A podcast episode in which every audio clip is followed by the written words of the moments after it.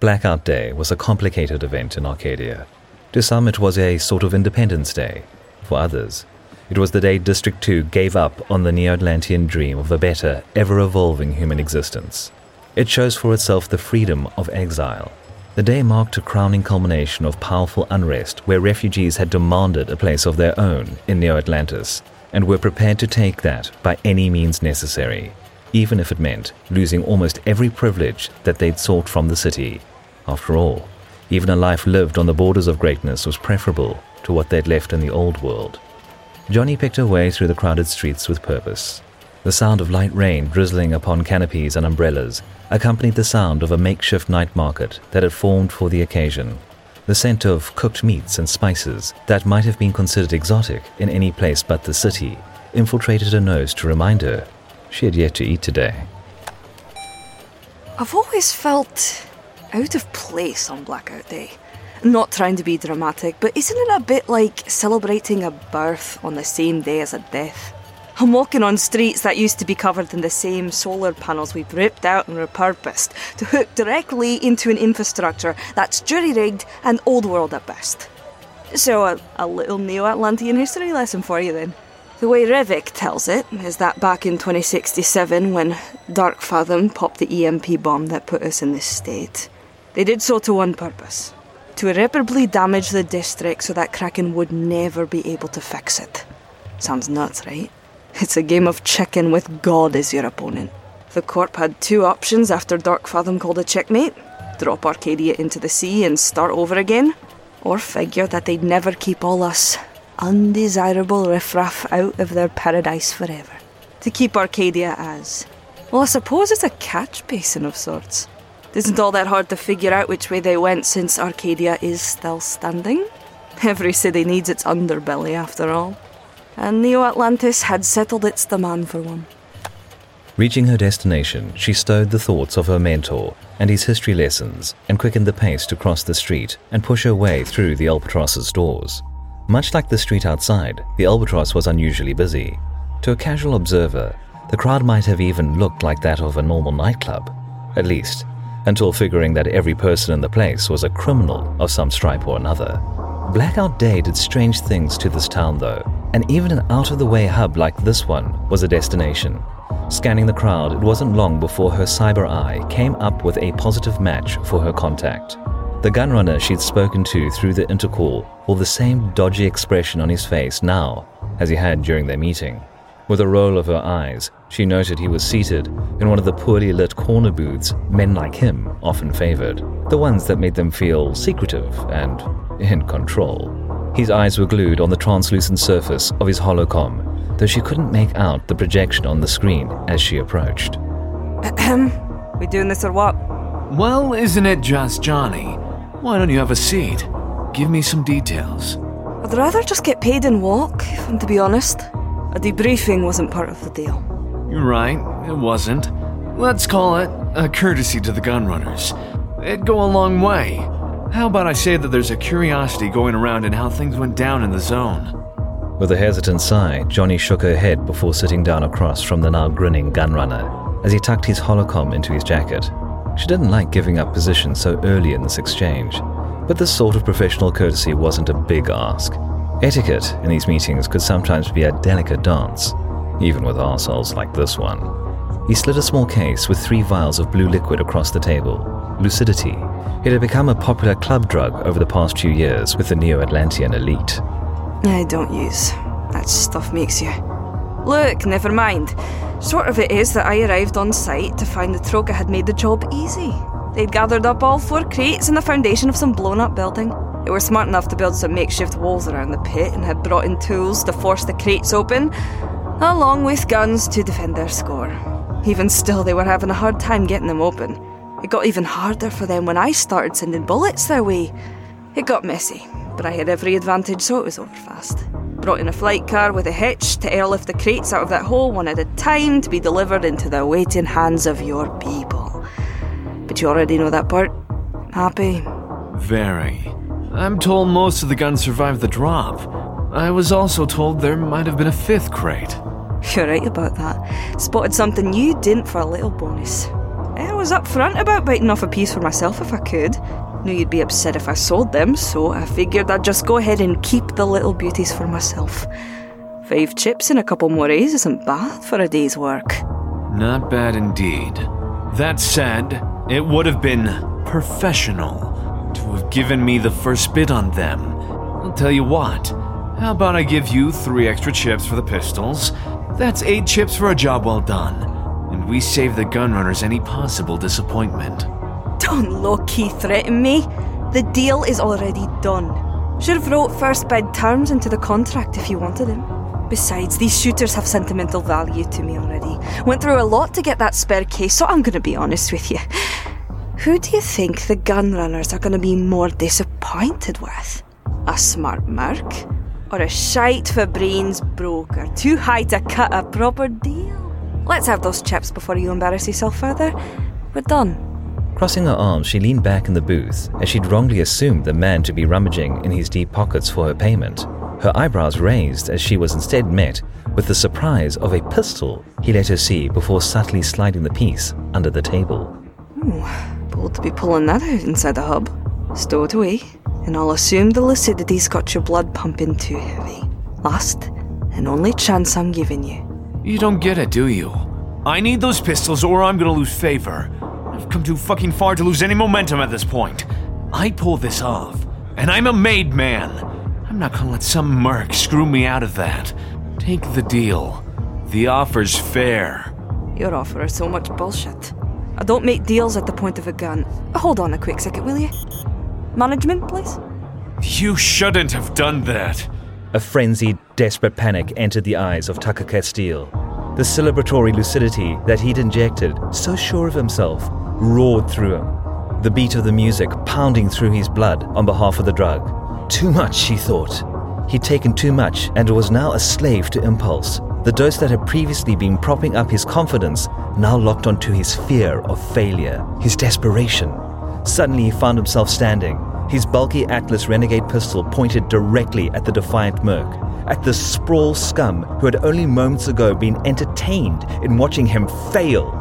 Sweat poured down his brow as a twisted grin spread across his face. See what you made me do? See what you fucking made me do? I do. For all it's worth, I'm sorry for it too. The music in the club suddenly cut out. Stopped by Nick Ballard as he slammed his fist on the bar in front of him. As if to emphasize his rage, 2 light machine guns slid down from their concealed panels in the Albatross's ceiling, immediately targeting the identified threat. What's all this then? Guns up, her? Guns all up in air! The nerve on you, you fuck! Holster it before I have to put you on ice! As long as my body ain't sitting on the bottom of the ocean, this place is still a hub, and you will respect my goddamn rules! Who are you kidding? You dried-up has-been. You wouldn't dare! Ah! Ah! My arm! You blew up my fucking arm! You're goddamn right I did! The vice-like grip of a large android, clearly a former builder like Revek had once been, roughly seized the shocked body of Mr. Castile before yanking him from his feet and escorting him to the backdoor exit of the Albatross. Meanwhile, the tracked bar drone was already sliding both the disenfranchised arm of the offender and his weapon into a disposable bin. Johnny assumed would be right back to efficiently mop up the blood and section off the booth so that business could continue as usual in the wake of the disturbance. She'd assumed right. Clean up that mess! Get the music back on! This is still a party, right? Johnny, Come here, if you would. It's a request, not a demand. That was all a bit dramatic, wasn't it? Maybe so. It's been a while since anyone was fool enough to draw inside the Albatross. There are a lot of outsiders under our roof tonight. Serves as a good reminder that there are still laws that must be observed. And there ain't anyone above those rules. Not in our business. You're not afraid the Gunrunners will have something to say about that? Not in the slightest. By now, our boy Diddy's is getting picked up by every hub in Arcadia. That jackass won't be welcome to do business in any place worth a damn going forward. He's jinxed. The Gunrunners, like the other factions, abide by the same law. The one that keeps all this running. Right, the Underworld Accord. If the deal was done. Done and logged in the hub record. We'll take care of your payout until the Gunrunners reimburse us. We don't hold people to new deals. Or rob a merc at gunpoint after we've closed one. The Gunrunners will honour it before cutting Mr. Castile off. All this is well and good. But it's not why I called you over. No, just a spot of convenient timing then. I call it more unfortunate than convenient. I've got a deal of my own to cut tonight, and I was hoping you might consider making some more chips. Johnny looked back to the booth, where the little janitorial drone was cleaning up the smear of blood from the booth's wall, its thin, extendable arms sponging at the mess. In a normal nightclub, what had happened was usually the end of the night. With this tough crowd, though, it only served to reassure them. The dramatic show of force doing its work to reinforce the house's rules as unbreakable, promising their safety from further outbursts, such as the one that had occurred. Turning back to the bartender, Johnny regarded him with an expectant look, her brow wrinkled in acceptance as she nodded to herself. All right, you can call me interested then. It's not like you to take out jobs, Nick. Don't think I've ever heard of you sponsoring work directly. It's personal. It's not personal as much as it's just necessary. Truthfully, it's of more import to the hub than it is to me. Normally wouldn't ask someone so soon after a job's closed either. Downtime's important for a merc. But I need someone I can trust on it. Sooner rather than later. And you feel we've got that trust, do you? We're still dealing, aren't we? Don't make me lay it all out on the table for you. It'd ruin our whole dynamic, don't you think? We wouldn't want to spoil the mistake, no. What is it you've gotten yourself into? Fell into a situation, to be sure. I vetted a job with the Utopian Society. They dispatched a contract of theirs, holed him up in a spot not too far from here for a few days. Long enough for me to get someone on it who was right for the job. What I gathered is that they wanted someone extracted, pulled out of somewhere tight. They were very close-lipped about the details, which is more than enough to make me careful about the whole damn thing. Intuition proved to be spot on, as our man turned up dead this afternoon.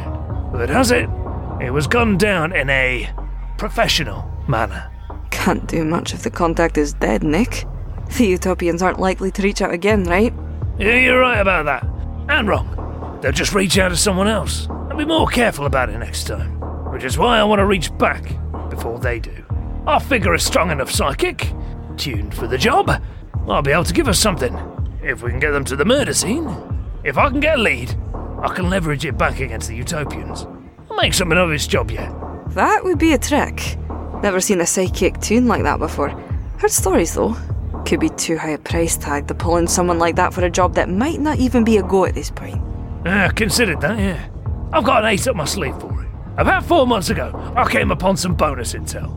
A bit of information that's valuable to the type of man who might be able to speak to a ghost.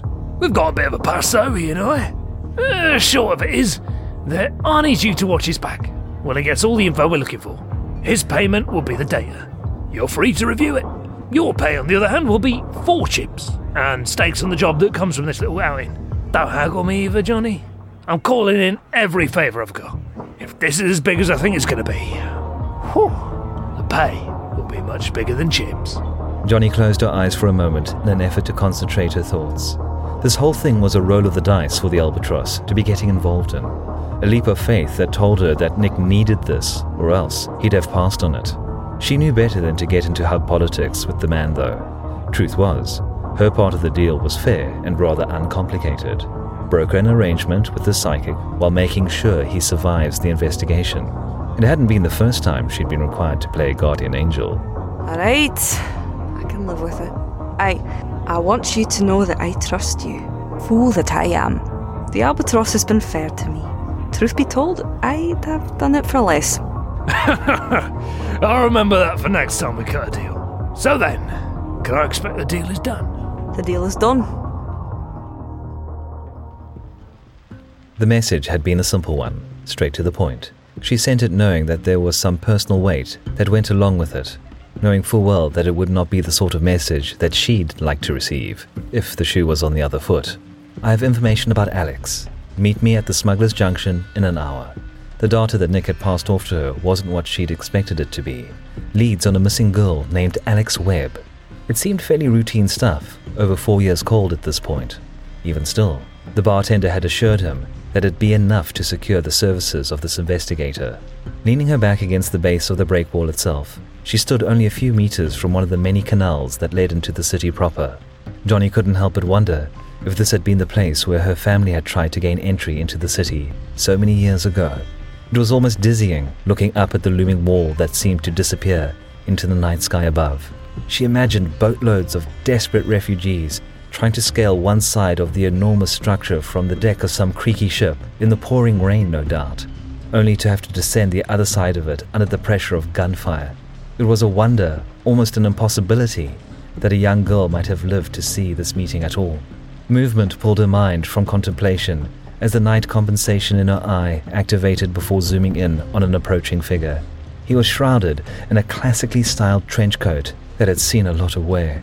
To complete the private investigator throwback ensemble, he wore a brimmed hat drawn low over his face.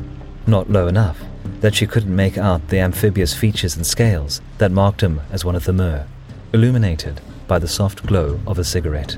The Mer were Kraken's last and latest attempt at playing God in view of the public eye. Spliced and bred from cloning technology back in 2082, they were supposedly bred to work on the turbines below the city. A forced evolutionary step for mankind, alien even to the likes of fellow synthetics and androids. Johnny knew full well that the Mer had a tough time in Neo-Atlantis because of what they were. The latent psychic ability many of their kind were found to possess didn't help the prejudice. Even when psionic implants were as commonly available as quality cybernetic enhancements these days, old bigotry and mistrust often died hard, even in the New World. A poor evening for an outdoor meeting. I can't rain all the time. Indeed. It's been a very long time since I've heard anyone say those words. You're in business with Nick Ballard, then? Today that's a truth, tomorrow maybe not. I'm a merc. Johnny's the name. Nick sent me to watch your back while you do some work for him. A pleasure. I'm afraid that I do not work for, or with, Mr. Ballard. I'm sorry, but I regret that you have wasted your time. With the tip of his hat, Waylon began to turn before Johnny caught his arm. Her grip wasn't hard, enough to give him a momentary pause rather than restrain. His large fish-like eyes stared at her with a strange empathy that seemed to penetrate her very being. Her own eyes widened uncomfortably as she realized that the sudden physical contact had established an involuntary psychic link between them, and that he was patiently waiting for her to realize this and let go of him. Uncomfortably, she removed her hand from his arm before trying to shake the strange feeling from her body. That was intense. I'm sorry, I didn't think. I understand. I did not mean to emphatically intrude. It sometimes comes unbidden. Moments between waves. No, it's fine. I shouldn't have. Look, Nick told me you wouldn't want to work with him. He also said that this might change your mind. It is unlikely anything will change my resolve in regards to Mr. Ballard. Perhaps I am happy to leave the past in the past. Not even if it's about Alex? Not sure to the weight of any of this or how to make sense of what I'm reading, but I scanned the data.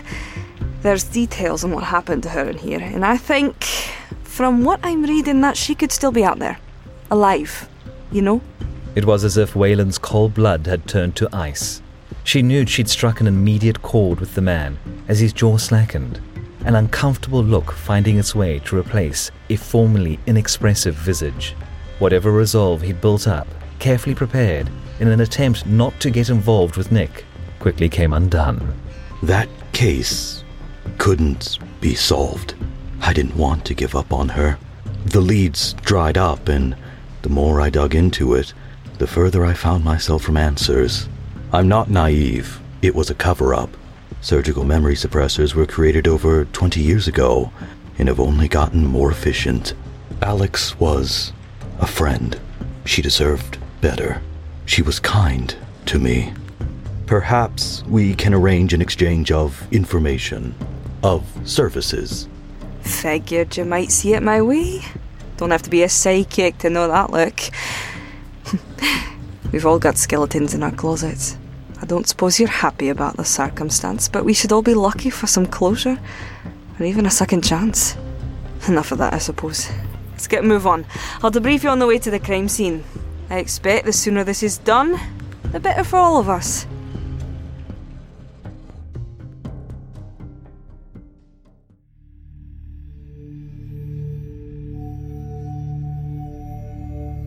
Cybernautica Breakwall is produced by Red Fathom Entertainment.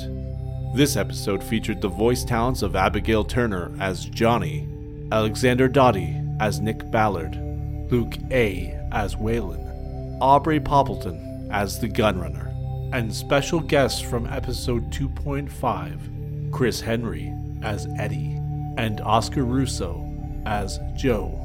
Narration by Dan Boud, and script editing courtesy of Jupiter Sanders. Cybernautica is written, designed, and edited by Damian Szydlo.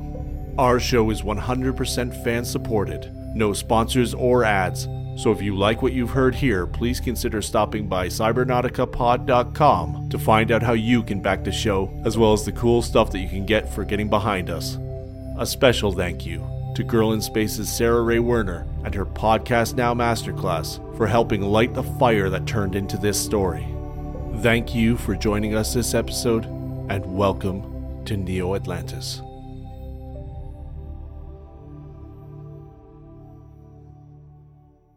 The Fable and Folly Network, where fiction producers flourish. I'm Jonathan Pezza, the creator of the Curious Matter anthology. And I'm betting you've probably never heard anything like our show.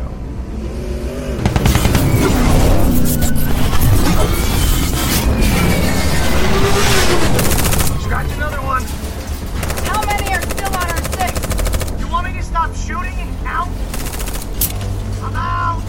Reload! This is the last case! Make them count, Friday! We adapt stories from authors like Philip K. Dick, Andre Norton, and Robert Bloch into binaural audio movies that transport you to new worlds. Hey, get them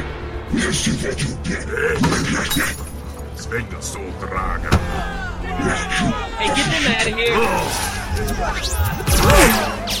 That's it? You're banned for life.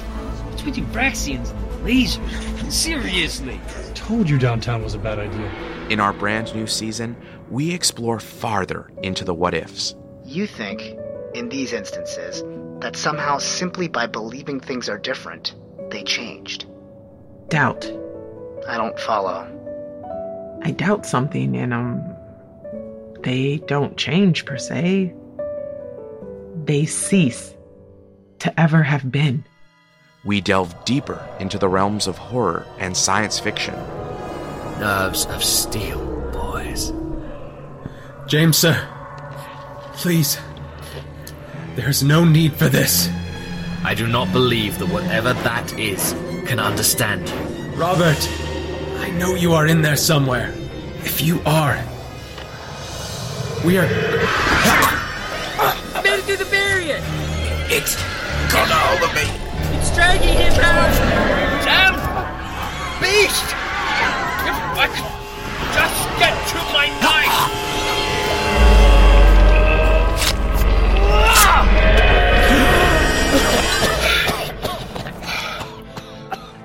Well, that's new. Available wherever you listen to podcasts, so sit back, grab your popcorn, and listen to the Curious Matter anthology today.